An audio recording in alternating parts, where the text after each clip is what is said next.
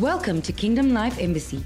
We're so glad you chose to tune in to another power packed message by Dr. Maxwell Holland. If you are enjoying these podcasts, then connect with him on Facebook at Maxwell Holland. Thanks again for joining us. We hope you enjoy today's message. Father, we thank you this morning. As I make sounds, you make sense. Let the anointing of uh, bless this meeting and strengthen us on every side. We celebrate you, we celebrate the children, we celebrate the vision in this house for all that you've given us to do. Thank you for sons and daughters that are obedient. Thank you for the anointing this morning in Jesus' name. Hallelujah. I've given you the wrong scripture.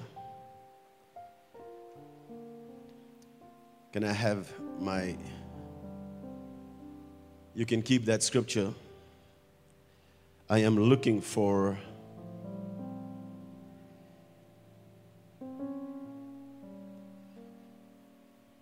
uh,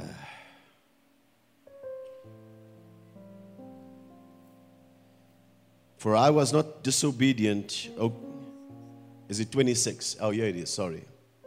Acts 26 19. Therefore, King Agrippa. Can you please? Therefore, King Agrippa, I was not disobedient to the heavenly vision. I want to speak to you this morning about the difference between your personal vision that the world often teaches you and a heavenly vision. There is a huge difference a lot of what we call visions sometimes in the natural and in fleshly visions are really just personal goals. It's not real vision. If you've wanted to travel overseas, get on the ship, buy a car, that's not a vision. That's just a goal. And that can be accomplished because a vision, a heavenly vision, is just that. It comes from heaven, it comes from God. It's completely different it is completely different to a normal place. That means that if a vision ends with you or dies when you die, it could not be from God. Because a heavenly vision continues to generations. And that's the scripture with um, David, King David, when it says, what is the scripture I gave you? Was it 13? Acts chapter 13 and verse, I think it's verse 36. God's going to help me this morning. I've been up all night. Uh, 36. For David, after he had served his own generation by the will of God, fell asleep. That means your vision's got to serve your generation. A heavenly vision will not end when you end, it continues to a generation. Anytime you're finding a vision that comes from you, it's about you, it's about where you go, it's about what you accomplish. But a heavenly vision is all about the kingdom of God and it is for the benefit of people. So you'll find Jesus when he operates in the vision, the heavenly vision. It says, I've come to do your will, O God, for in the volume of the book it is written of me it is written of me. And so there is a place where, you know that you are born for a purpose and the vision is bathed and comes out of the purposes of heaven. It doesn't come out of a man, it doesn't come out of my idea. It doesn't this vision doesn't come out of my stubbornness because I wanted to prove a point to anybody or to my enemies. It came because I got arrested. I got arrested by God. I got arrested on every single level. And so Eh, you know, when a heavenly vision captures you, the first thing that you do is you run from God. It doesn't excite you. It's not something that you, whoa, I'm called to be a preacher. I stuck when I when God spoke to me about this, I knew there was something that God wanted done. I couldn't figure it out. And so, you know, God gives you time because He's got a still small voice. He lets you in on, you know, He created an environment and it was in the middle of a pool in the Wild Coast Sun that God spoke to me about the church. And when he said, You're starting a church, I burst out laughing. I went to pastors. I said, Nah, man, listen to this. The, Holy Spirit saying we're starting a church. The Lord, well, so she says, but she's not laughing. She says, Look, God spoke to me this morning in my quiet time. Thank the Lord for women that hear the voice of God. And she said, The Lord told me to, to not, she said, He said, We're starting a church, but I mustn't speak to you until He spoke to you. Because if there's any trouble that's going to happen and it's going to come, you're going to run and you're going to blame her instead of dealing with God. So when I so for 18 months after that I get sick because I don't want to I don't want to run this vision. I mean, get into my shoes. I'm like a Moses, right? I mean, I look at this thing and I'm thinking, why would I want to take on I got so many problems. Why would I take on other people's problems? I don't know why somebody would get excited about being a pastor. Do you know the kind of ridicule, the kind of discredit you, you the, any pastor that's messed up, all pastors get thrown onto the same stage. They all got put in the same box. And I'm fighting God with this thing because I'm, uh, in my mind, I was set. I'm a businessman. And I will fund all kingdom projects, and that's what I, that's what I did when I was in business. And so when God says start a church, I'm like, nah. And I think I was dealing with my own demons because I, you didn't think much of pastors at the time. They always had to be begging and, you know, get poor. And when the deacons used to come, the demons used to come to our house and collect the tithe. It's like, no, I don't know about begging. I don't know about having to beg people for money. No, I don't like this. And so the thought that I had of being a pastor freaked me out and I ran. 18 months, I felt like I was going to die. And God said to me, You need to give me a yes. We're not moving further until you tell me yes. You see, I could live my life without God, and I could go in the direction of being a business person and take care of my family and build wealth for me. But God wanted something done through me, and I had, He needed me to say yes. And so I finally did. And I said, okay, God. But there's two things I'm telling you now. Number one is that no school halls, and two, no tents. Next month we are 15 years, and all we were in is what? School halls and a tent. So you don't tell God how you're going to serve Him on your terms. You don't serve Him on your terms. That's been my lesson. So you keep praying for your pastor so I can receive what we need to receive and break from the tent and actually put up our building. But I really believe it's now. I believe it's now. And I'll tell you why I say so. I'll tell you why I say so. Because there is something that happened with us during this fast. That in every fast, in any time you are dealing with God around what your next season looks like, here's where people have failed. You spend 21 days in fasting and God gives you a moment. But you forget that God wants to turn that moment into a movement. This is 21 days of fasting. And every time you have a God encounter, you'll watch Jesus when he comes out of the fast. He then goes and gathers 12 apostles, disciples. What's he doing? He's feeding not the moment that they had with God, and bragging about how he de- dealt with the devil, he starts building and capturing the disciples for the movement. So, your moment with God in fasting cannot be that's it. It's got to convert into so, what did God say? Because if you do not take the moment and convert it into a movement, you are got to go into another 21 days of fasting. And fasting is fun because you have an encounter with God. God does amazing things. It's God's way of getting your attention. But once He's captured your attention, you must now begin to feed your next level of where you're going to. Now, now you need to gather the people around the vision. You now need to hear what the Lord is saying. Because look, not every not every God moment turns into a movement. Not every time that when I sat with God and I said, okay, so what do you want done? I said yes to the call of God. He said, okay, now start the church, and you're starting on the 6th of March. So we did that. So we have this thing, and the people say, So, what is the ministry? What's the name? And, and, and. So, we say Living Life Ministries because that's the moment that I had with God. I believed in John 10 10, and God gives us the name, and, and I work with Living Life Ministries. Five years later down the line, we have another God encounter. We have another moment with God. And in this moment, we're hosting Dr. Myles Munroe in a place and God steps in there, and as he takes the mic, he says, I'm changing the name of this church from living life to kingdom life. He comes in and he steps in with a message. Through the message that he gives, we now capture the name Kingdom Life Embassy. And with every movement, there must be teachers to teach you what happened.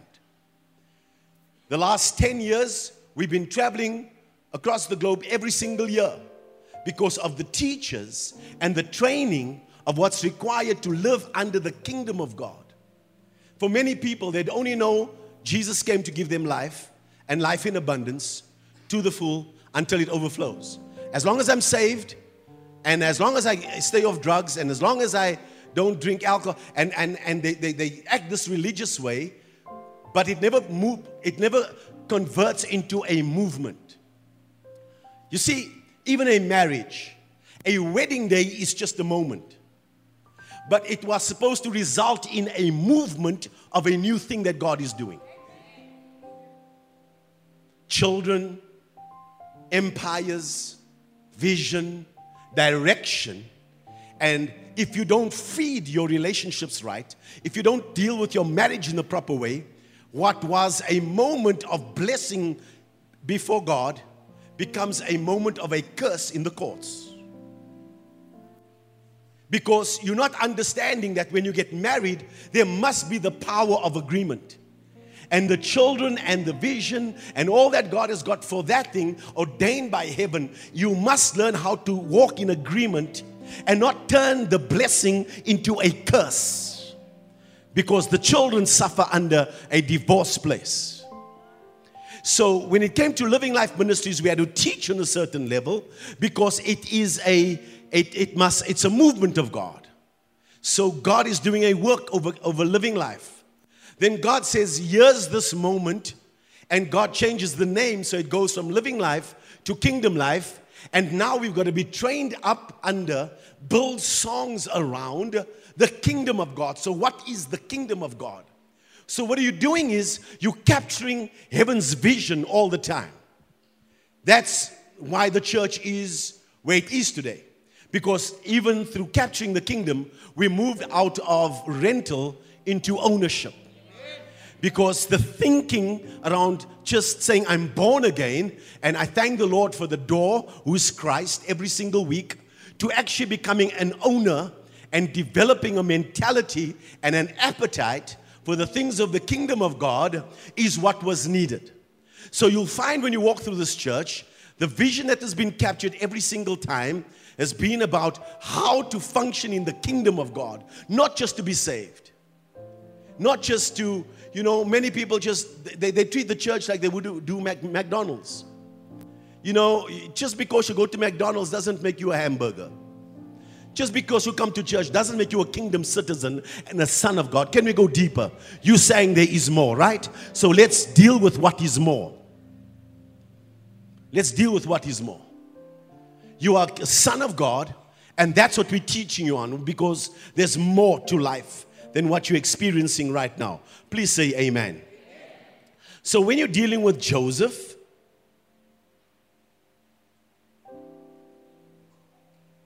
Let's let's touch on something else quickly. So so Kingdom Life Embassy is it shifts into a place of where uh, you're now raising sons and daughters for the kingdom of God. And I'm sharing this heavenly vision with you so you can understand. Here's something else that comes out, out of this church as part of the vision. Give me Ezekiel chapter 1 and verse 1. So, as the church starts, about maybe 12 years ago, uh, the church next month we're celebrating 15. And so, yeah, you can clap your hands and thank the Lord for that. 10 years, um, 12 years ago, a woman by the name of Daphne. She's become very famous in our fasting time. You might by now, I think, I think you're going to be getting married this year. The, the number of times I've been, I've been calling your name out in the ministry. She harasses me and she reminds me she was the only one that is still here since the ministry's begun, eh? So she's my daughter and I love her and I appreciate her. She's amazing. And she comes and she harasses me. And for months she says, Pastor, you know, Pastor Brian got delivered from drugs. You need to come and take, go to Kick Tukum's first. Our people need help. You need to help. I'm like, Daphne, you don't understand, man. I got so much work to do. And anytime you're dealing with, you know, something that must be captured there and done there, I know it's going to be a lot of work. You know that transformation is very, very challenging. Transformation is so challenging. You have to ask a butterfly. Did you experience the butterflies this week? The four stages of transformation and its life cycle. I mean, from the seed, the mom comes in and rests the seed on a plant, on a leaf. Because as it then goes into the next stage of its life, all that caterpillar does is eat. Once it breaks free, it just eats what it's on. You got to be careful who's feeding you. You got to be careful where you're resting. You got to be careful about your belief system. Because if you do not have the right food, did you know that butterflies have different kinds of leaves depending upon who they are?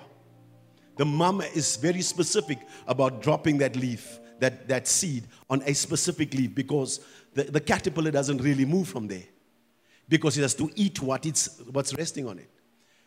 Question is, what do you believe? So your belief system helps you understand that when you come to Kingdom Life Embassy, there's a certain kind of meal and a certain kind of understanding that's going to come upon you so that you can function in the kingdom of God. If you don't get it, you're going to struggle to grasp the vision and all that you're busy with. So here you go, right? Go back to those pictures. That's beautiful. So it's the feeding stage. It's number one, right? So did you have the wrong pictures for me?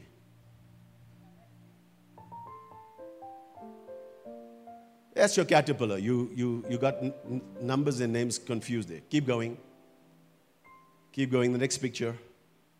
Let's just deal with the end. All right. Just cut it. Praise the Lord. And so the end game is that you, you must be feeding the right kind of meal so that you can transition from that caterpillar into what God has called you to be so that you can transition in the purposes and the plan of God. And so there's a specific way that God is going to deal with you. And so please remove that. Let's go. Remove that. Thank you, Jesus. Ezekiel chapter 1. Ezekiel chapter 1 and verse 1. I go to Toekomsrus, and here is this discipleship and development that take place. And I tell Daphne, I said, Daphne, this is a lot of work anytime you have to go there. So what I did was, as a church, we went in there for six months, services every Tuesday, feeding the people, helping the schools, holiday time, having God encounters. And these people, we have a God encounter with, with all the young ones.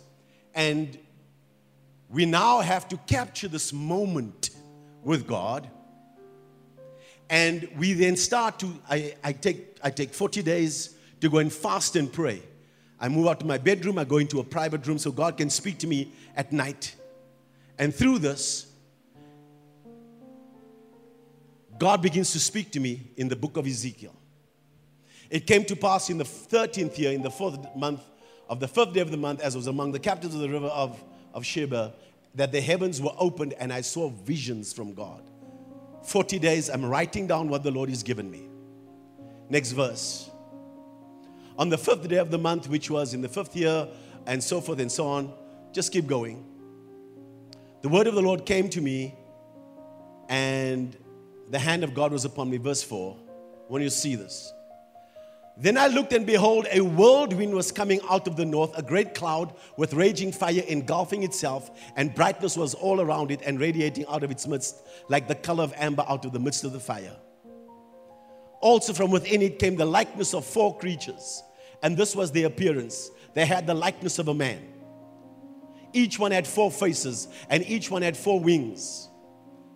Their legs were straight, and the soles, and they begin to speak about different things. But pick up verse, verse, verse 10. For as for the likeness of their faces, each had the face of a man. Each had each of the four had the face of a lion on the right side, on the and each four had the face of an ox on the left side, and each of the four had the face of an eagle. Verse 12. And each one went straight forward. They went wherever the Spirit wanted to go. Pick up verse 17. Pick up verse 17. When they moved, they went toward any one of the four directions and did not turn aside when they went. As for their rooms, they were so high. Look at the vision. Look at the picture that God's giving Ezekiel. And God is beginning to show me what this vision looks like. And their rooms, uh, they were so high, they were awesome. And their rooms were full of eyes all around the four of them. When the living creatures went, the wheels went beside them. And when the living creatures were lifted up from the earth, the wheels were lifted up. Wherever the Spirit wanted to go, they went. That's key scripture. Because there the Spirit went and the wheels were lifted together with them, for the Spirit of the living creatures was in the wheels. Give me the four change foundation banner, please. God begins to speak to me about the moment that we have in Toekomsrus. He says, I want you to turn it into a movement. This is how we captured the four change. The number four is the number for completeness so that you are incomplete if you don't understand north, south, east, and west, the direction for your life, which way to go. And all the children, the students through the academy, through the foundation, they've all been trained to get direction for their lives. So the students on the ground, we're taking the new intake of the students come next week. They're learning how to develop their gift. They're beginning to understand that they're not just uh, flesh. They're not just you know um, a pretty face but there is a gift on the inside of them. They were born for a purpose, there is a destiny for their lives, and that's what we instill on the inside of them. And so, what God is doing through For Change, He says, wherever these things go, as the Spirit leads us, so we take the For Change into different communities, into the schools, and it is an earthly thing to develop people and get their attention. But the Holy Spirit is directing us through the wind of His Spirit to move this vision wherever God wants it to go. Now I want you to clap your hands and thank the Lord. The For Change Academy comes out of that as well. So, my point around that there is that this organization, this, this moment we had in Toekomsrus, this power of God coming upon us, the children had such a God encounter in that place. One of the things that came out of that is that we used to run a, a, a program called Testify. It was a production, and children would give their hearts to the Lord through this. And that particular night, we went into Toekomsrus and we were going to have the show there. But when we got there, and two hours later, Brian's called me says, Pastor, there's no, there's no, there's load shedding. There's, it's, there's a problem here. There's no way we can get power, and without the power, there can't be a show. It's at night. There is also no electricity. How are we going to get the show off the ground? What are we going to do? So when I come to the place, I'm saying, no, man, the power will go on. When I get there, the power's still off. So God, I'm saying, God, you can't send us all this way. Your spirit led us to this place. How can there be no power in this place? Because we've got to pack up and go home. And so the Lord says, Pray. I bring everybody, the production and the whole team, and no one will forget that moment. I stood there and I said, Now, in the name of Jesus, I'm now sending angels wherever the power has been down. I get a picture in my mind. I say, wherever the power is down, I command the power to come up right now in Jesus' name. You have never seen such pandemonium. The children were screaming everywhere. As I said that, like as I said it, all the lights went on. And the children were jumping up and down. And God, that moment with God, we will never forget. Then they took the children and they had a, a, a, a, holiday program, and Brian is preaching, and the presence of God comes in that place, and the young ones are weeping and they got healed. Many of them are in for change right now in the program because what did God do? He takes a moment and He converts it into a movement. I'm asking you this morning, what was your fasting like? Or are you just going to stay fasting? Because fasting is a good thing. But the question is when Jesus comes out of the wilderness, he then starts the movement the upper room experience when they when the holy spirit came it turned it touched it, it, it turned a moment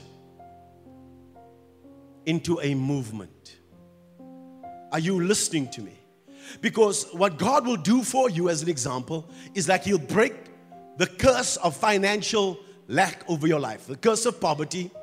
But the idea wasn't to go back into debt.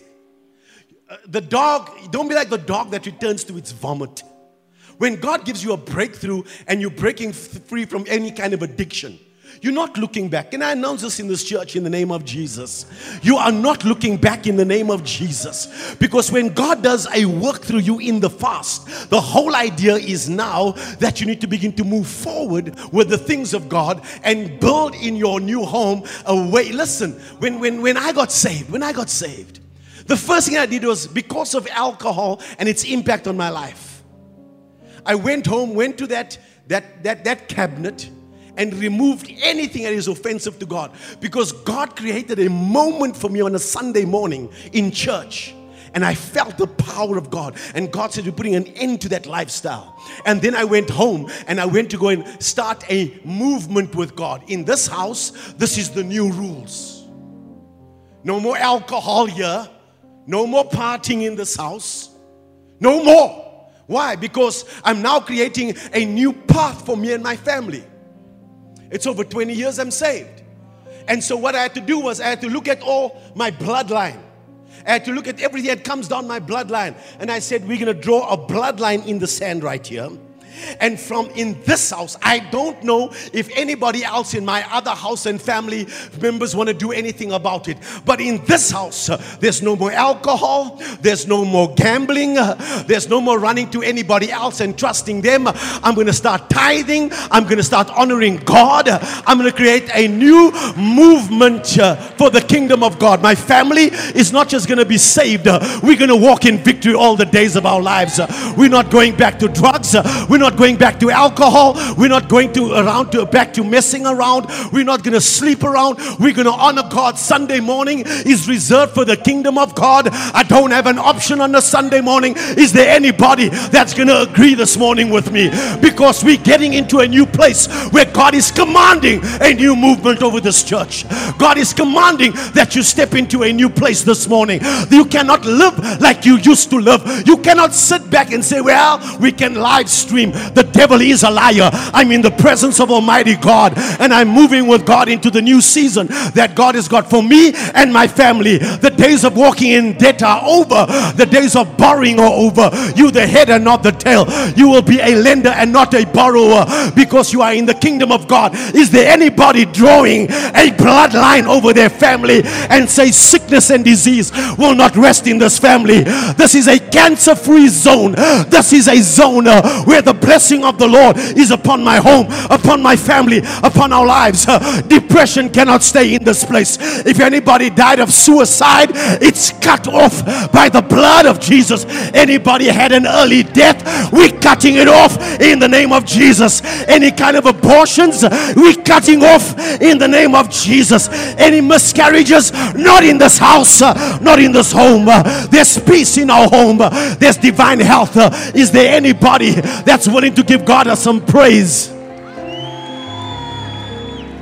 Come on, is there anybody that you know God has cut off some things?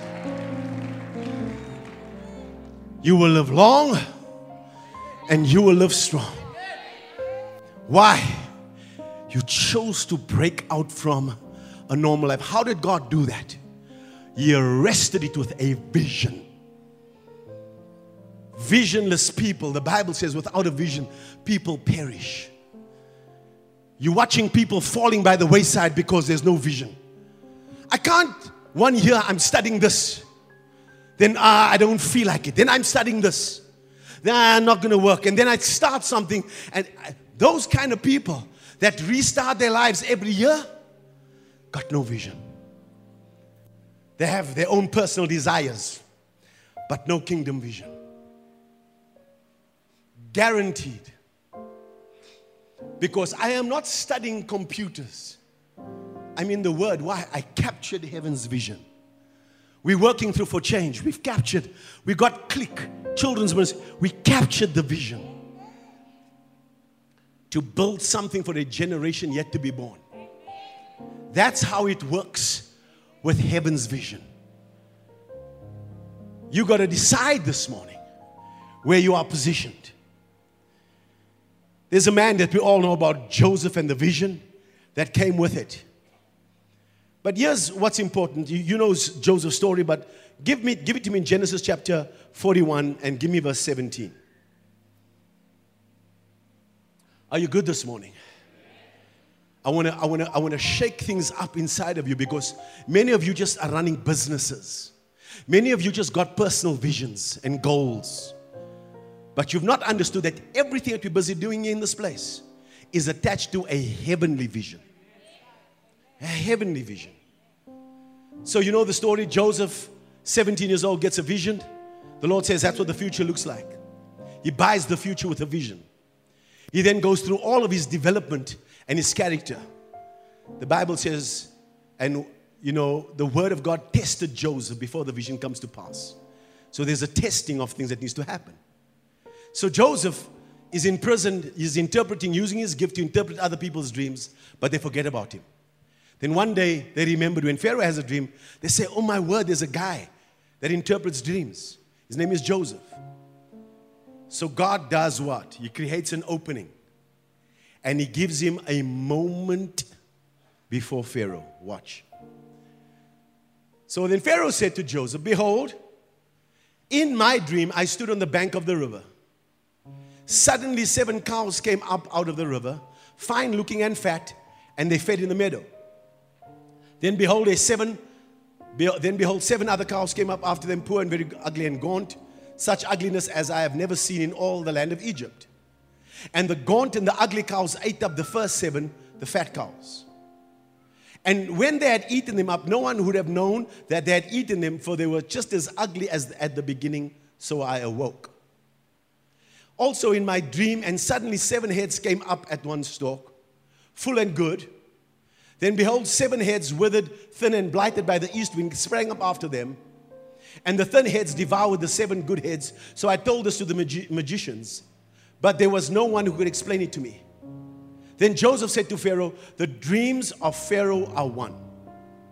There's so much revelation about dreams and, and the importance of it and dreaming something twice. Is that, listen to what Joseph says. And the seven good heads and seven years are seven years. The dreams are one. Next verse. And the seven thin and ugly cows which came up after them are seven years and the seven empty heads blighted by the east wind are seven years of famine. So he interprets the dream. Then he says, This is the thing which I have spoken to Pharaoh. God has shown Pharaoh what he's about to do. Don't ignore your dreams. Indeed, seven years of great plenty will come throughout the, all the land of Egypt. But after them, seven years of famine will arise, and all the plenty will be forgotten in the land of Egypt, and the famine will deplete the land. So the plenty will, just go back one. Did I say that?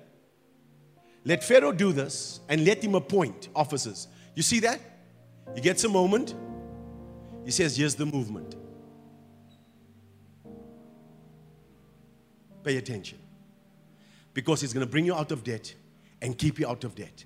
When God is giving you a vision and a dream, it's that this moment in your fast turns into a movement for the kingdom. He says, Let Pharaoh do this and let him appoint officers over the land to collect one fifth of the produce of the land of Egypt in the seven years of plenty.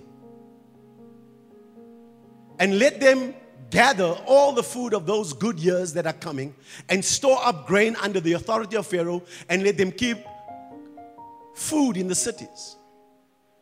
Then that food shall be as a, reserve for the land for the seven years of famine, which shall be in the land of Egypt, that the land may not perish during the famine.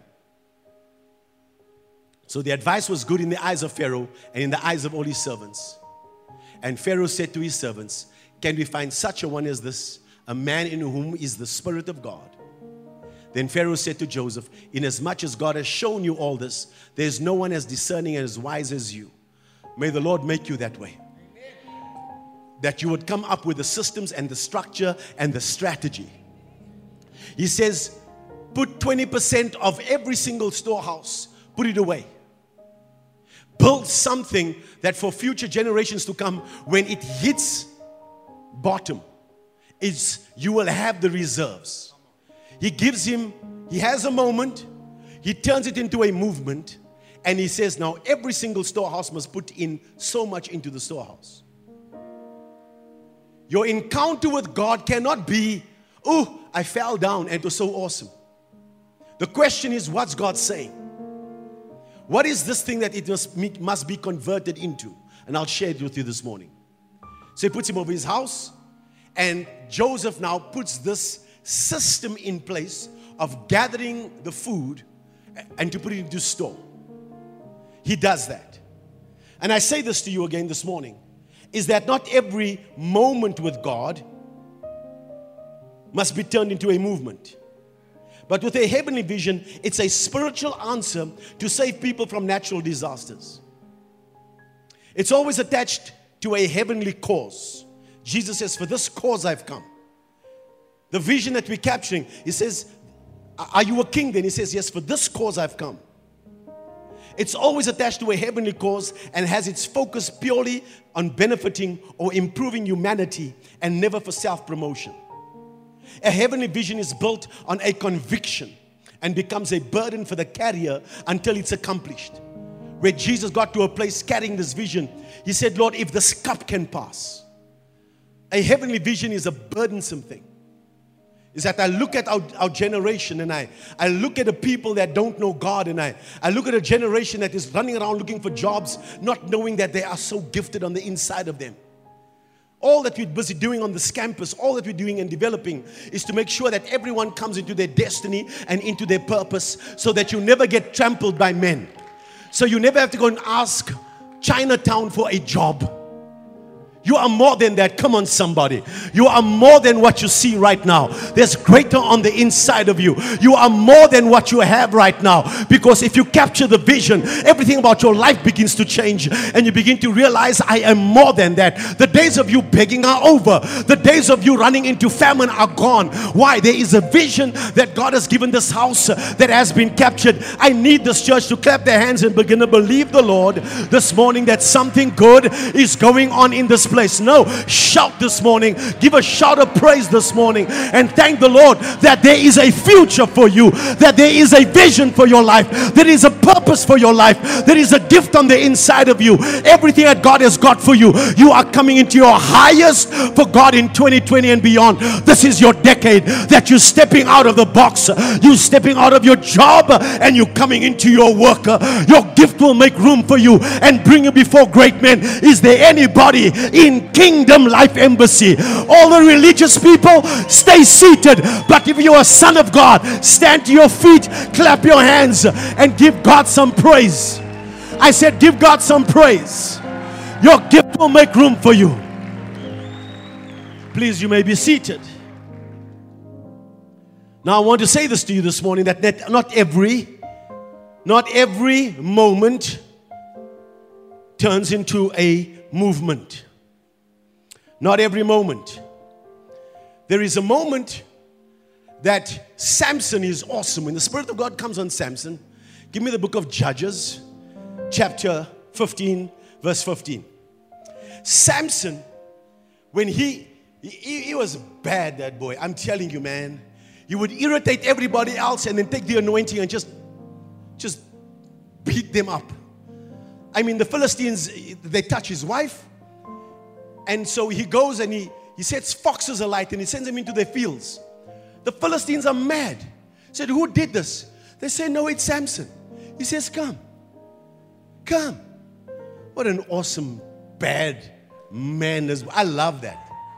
I mean, there's parts of Samson we know is a problem, but this part of him, he, he taunted everybody. And nobody could figure out his strength. He then has an encounter. These guys come after him. He puts, he sets the fox's tails alight, sends him into the fields, destroys the whole crop. They come after him. They capture him. He says, Come capture me. Come. He goes into their presence. The ropes around him falls like, like just braids that's on him, like nothing. He wanted them to capture him and put him in the center of their lives. Then he finds a fresh jawbone of a donkey, reached out his hand and took it and killed a thousand men. I like that. Then Samson said, With the jawbone of a donkey, heaps upon heaps, with the jawbone of a donkey, I have slain a thousand men. It's cool, man. And so it was when he had finished speaking. What did he do? He threw the jawbone from his hand and called that place Ramath Lehi. There are many people that have an encounter with God.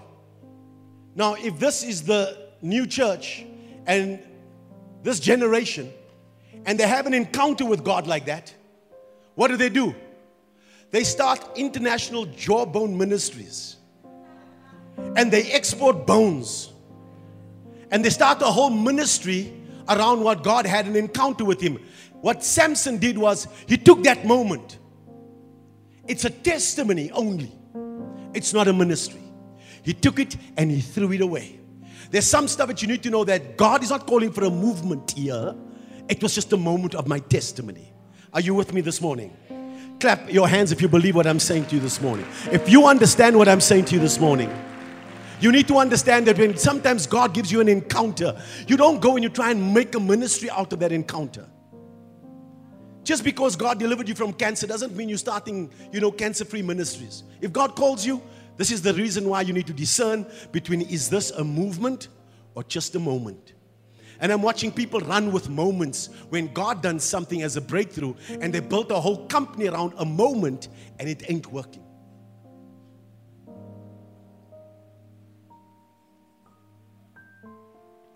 Let's deal with this now. A heavenly vision is built on a conviction that becomes a burden for the carrier until it's accomplished. A heavenly vision becomes a report card for the visionary at the end of his life. That's why David said he served his generation. When he, when he was done, he served his generation with that. This is what God has called us to do. Something that was buried because of the attack we came under. So there are seven mountains religion, media, arts and entertainment, government, business, family, and economics or business. And every single one of you need to be attached to one of these mountains. Meaning that your life comes alive attached to a certain cause. And I want you to think about that this morning. You want a job? We pray for a job for you. I'm dealing with a very specific group of people. Revelation chapter 5 and verse 12, please. I want you to pay attention now.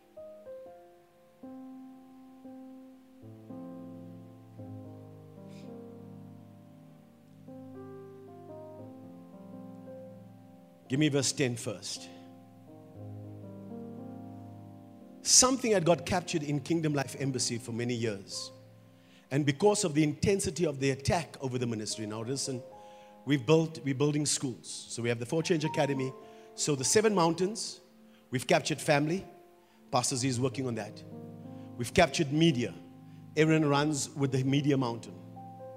We've captured, of course, religion. Mount Zion is there. So the church his kingdom understanding is in there. We are building education systems, but the one that we have not spent time with to develop, and because of its fight that comes with it, this, this thing is tough. It's called the economic mountain. It's one of them that we've not built systems around or built the movement the way it should. We started in a way, we have the Joseph Business School we ran, we graduated 80 business kings operating of how to deal with finances.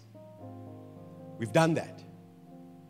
And then as we moved and all the fight that came, we ended up fighting courts instead of fighting the vision. And sometimes you let go of the movement because you're so caught up with so many other things. But this fast, God has asked us to recapture and put this movement back in place. It's called business. Here's the model.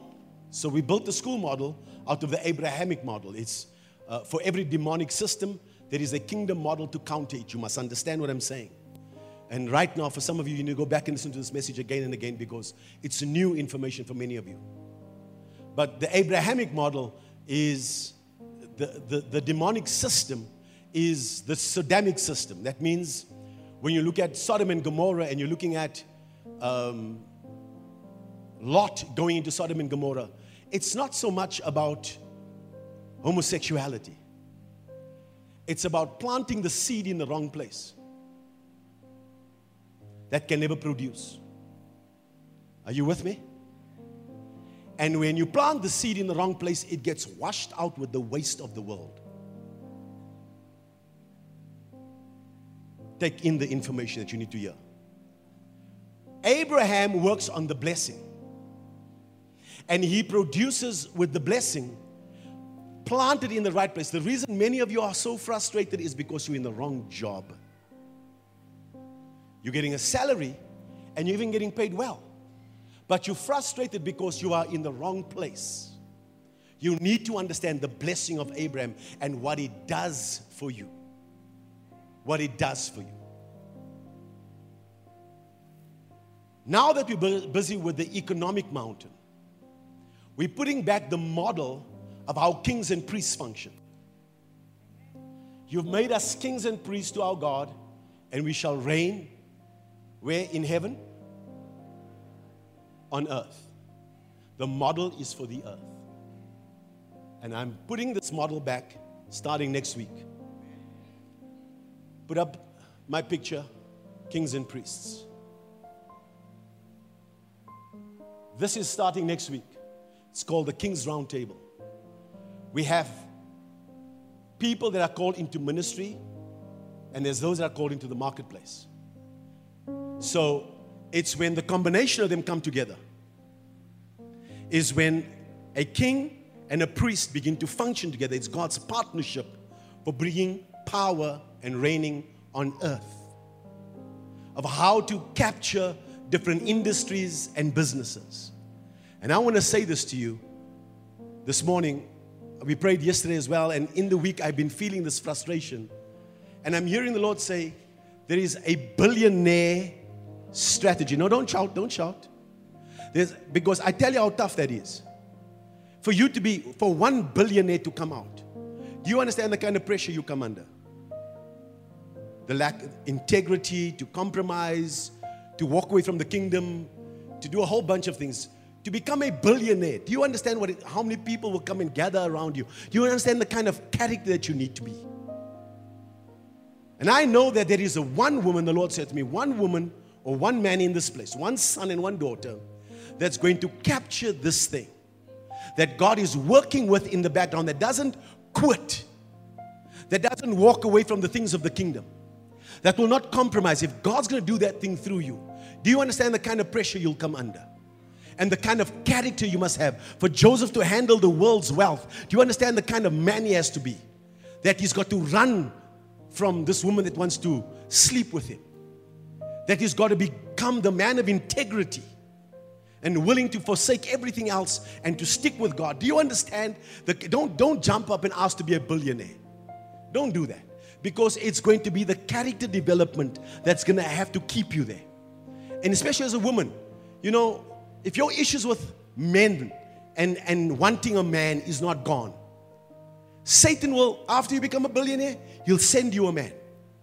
Because you'll become all of a sudden very attractive to a whole bunch of men. So if you have still a desire for a man and you say, God, make me a billionaire, you can get tempted with a whole bunch of things. It's very challenging. And it's a real commitment from sons and daughters. You can't up and go when you want to. Not as a billionaire that God would make you. And I want it for somebody. But I know that that somebody's got to be somebody that God's going to keep and preserve and protect. Millions are nothing. People are flowing in the millions. It's happening. I'm talking about somebody that can command wealth on a whole different level. It's in the house. We'll build that thing privately. We'll deal with people that want to be a part of that. It's happening next week. The King's Roundtable, where we're bringing people that are actually interceding for businesses. We started marking them already. We're coming together and we're praying just very specifically for businesses. But you understand that if you're going to become a king and walking in the kind of wealth, You cannot be stingy. You can't get offended about money conversations. It's ridiculous. We're dealing with an economic mountain. I've watched sons and daughters, sons, come into the ministry, work with him for six years. First business deal of 20 million rand. Stiff necked, get up with an attitude. Of course, it never worked beyond that because it's all attached to the heavenly cause. So if you're not going to spend it on the heaven, on heaven's cause, if you're not going to build it the way God wants you to build it, you don't need it.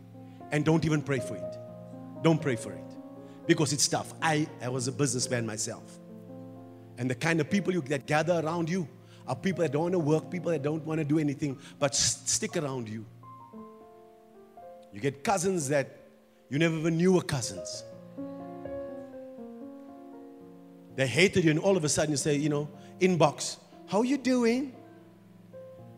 You're getting my point? What you need to understand that in this season, that God is raising up, it's a model for reigning in the earth. Kings and priests. These people are only concerned about heaven's vision. They're not caught up with their own businesses. Their businesses are locked in on heaven's vision, and God wants to prosper your own business but it's attached to heaven's cause. And please don't think that I don't know about it. That the Holy Spirit will show us that that people are not even interested in, in, the, in the church. Uh, not interested in coming to service, not interested in sowing, not interested. They're hovering around hoping that they would get something. I'm dealing with heaven's vision. And as a father, I'm going to teach there are 13 values that every kingdom man must have and woman must have to function in there. I'm teaching about it next week. I'm dealing with a very specific group of people that are willing to go with God. And I tell you how. But, Pastor, I don't have a dream. I don't have a vision. I don't know. I have a desire. I don't want to develop. Have a look at what God, you know, if you've never heard this model, and you've never heard about how to build the, uh, the, the economic model around this thing, give me John chapter, I think it's 14. Is it John chapter 4, 14, verse 38. Listen to the scripture. Read with me. I sent you to reap that for which you have not labored. Others have labored, and you have entered into their labors. Do you understand what God's going to do? The wealth of the wicked laid up for the righteous, laid up for the just. God's going to give us. I'm seeing people. I think we're on to the fifth business. That somebody's come and given us the business and said, Here's all the structure, here's all the idea. We can't make this thing fly. Can you run it? We, I think we're on to the fifth one already. Because God is sending His sons and daughters into fields where you haven't even labored. You don't even have the full understanding. But because of your heart for the kingdom of God, God's going to give you ideas that are formulated already that are already ready just to be harvested. Is there anybody that's a believer in this place?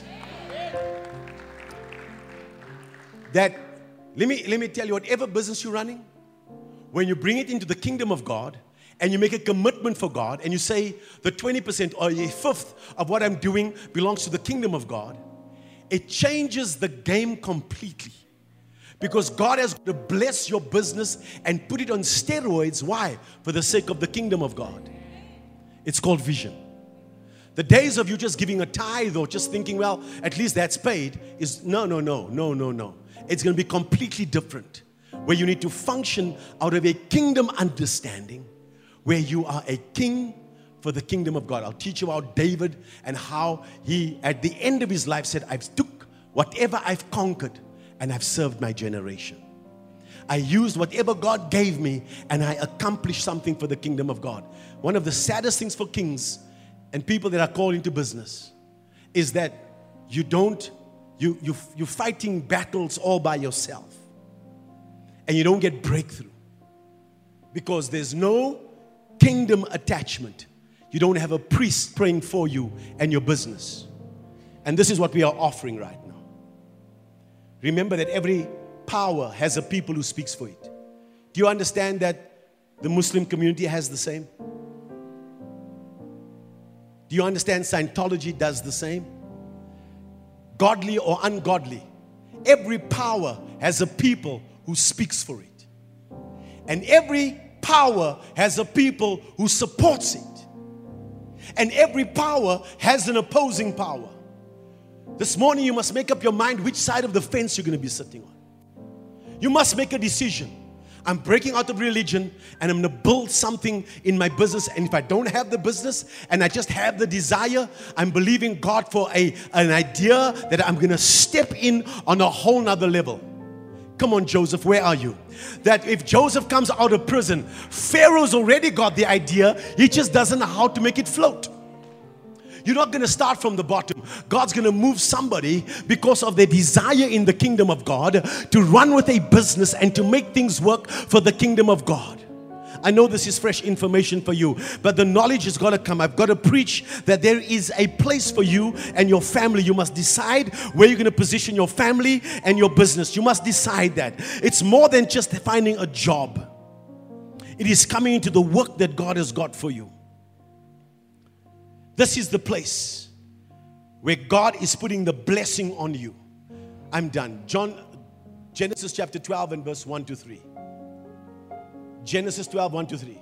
The Lord God said to Abram, Get out from your country, from your family, and from your father's house to a land that I will show you. I will make you a great nation. I will do what? Put a blessing on you and make your name great and you shall in turn do, do what? Be a blessing. That means I'm going to put you in the center of my will, and I'm going to bring something called the blessing, but it's not for you. It's going to flow through you. I'm going to bless you to be what? A blessing. I'm going to bless you what? To be a blessing. Because this, this anointing, this that God has called us to capture, is a stewardship anointing when God can use things to flow through you.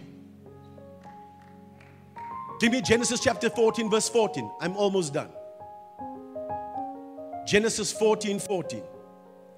Abraham finds 318 youngsters, all orphans. He brings them in, and because of the family blessing that's on him, he trains them up. Lot is captured. And Abraham trains them in his own house. He says, when Abraham heard that his brother was taken captive, he armed his 318 trained servants. Every, he has a moment with God, he turns it into a movement with God. How do you, do, how do you know it's a movement? Because there's training taking place. You're being trained. You turn trash into treasure through training. God wants to train up people to be faithful to Him, to be faithful to the cause, not get swayed from a heavenly vision. That's what He does. He puts the blessing on them. The blessing is an empowerment.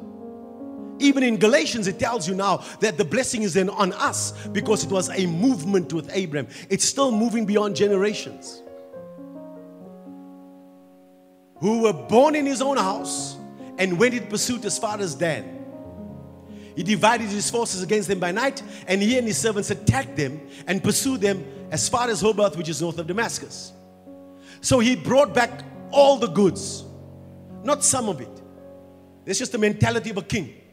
You don't give God your portion of what I, I'm going to use this and then I'll give you that. When you're stepping in on this realm and this dimension, you come back with all the goods and you honor God the way you need to. It's not me first. So when God started training me up on the blessing, I'm in business. I didn't know we were starting a church.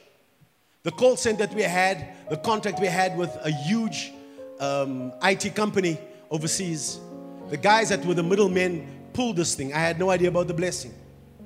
And so they pulled the contract, and the call center is empty. I'm sitting there and I'm like crying before the Lord, what must I do?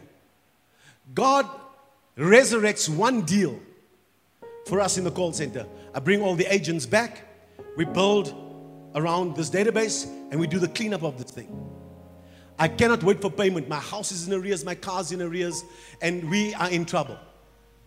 The Lord says, when that check comes through that night, it's like I, I'm up early in the morning. I've already laid out.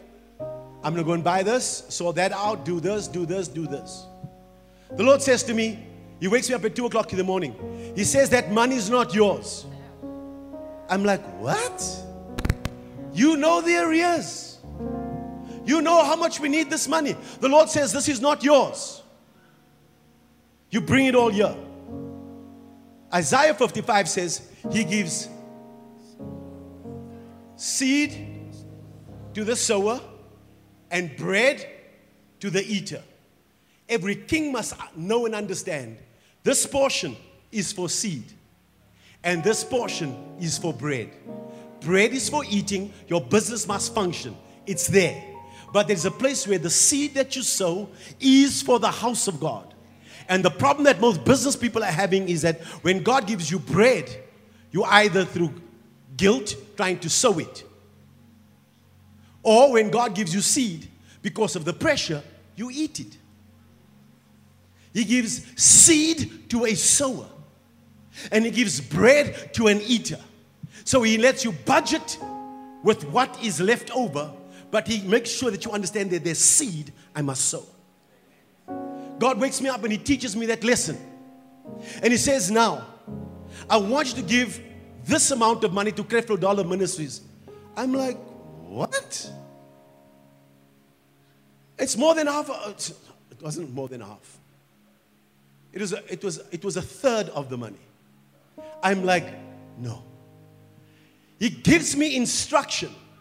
The bread that you must eat, put down one payment for your bond, pay all the staff, Said, he gives me the list and said, This is the bread that you must take care of. I'll cover you with the people, the other people. Don't worry about that. But the number one thing is that you must take the seed I'm asking you to sow and go and sow it into Creflo Dollar Ministries. I don't know about ministry, I don't know about church. I'm a businessman. Why would you ask me to do this? You was teaching me the kings and priests model. That morning, Creflo Dollar Ministries, they open up their doors. I wake my wife up and said, This is the instruction. I give her the clear, he gives me the clear strategy. He says, That's how you pay it. I said to my wife, I am obeying the Lord. She's, my wife's always been, whatever the Lord says, honey, do it. I get up that morning. 8 o'clock, Creflo Dollar Ministries open up. Because I'm in such need, I've got to make sure I take care of the seed first. Because otherwise, I'll eat my seed.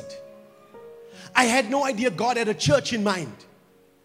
No idea. I'd never sold for the church. But God needed seed to work with for my future. The 20, it's more than 20% that I put down. Clear number. Walked in there, the woman says, You here early, you want to buy something? I'm like, no, no, no, I need to, I need to sow the seed. I write out the check and I put it there. Oh man, God bless you. That is so wonderful. She's thinking she's dealing with a multi-billionaire that they can sow the seed. I'm in such need. I walked out crying. I said, oh, God bless you too. Because in my mind, I'm thinking, how can you ask me to sow it? You know how much need I have. And that's when God taught us you don't eat your seed. When I am in charge of your business, I give you seed for sowing, bread for eating. It's a kings and priests model. And God is training us up to understand that. I'm done ministering this morning. Clap your hands and bless the Lord.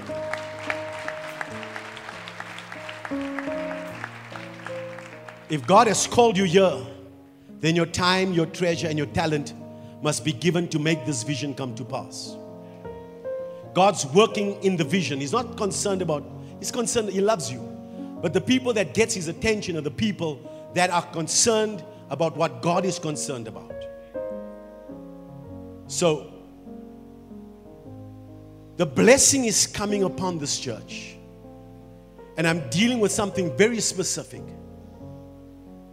about sons and daughters that understand that they are kings in the kingdom. That you are here to honor the king and advance his kingdom.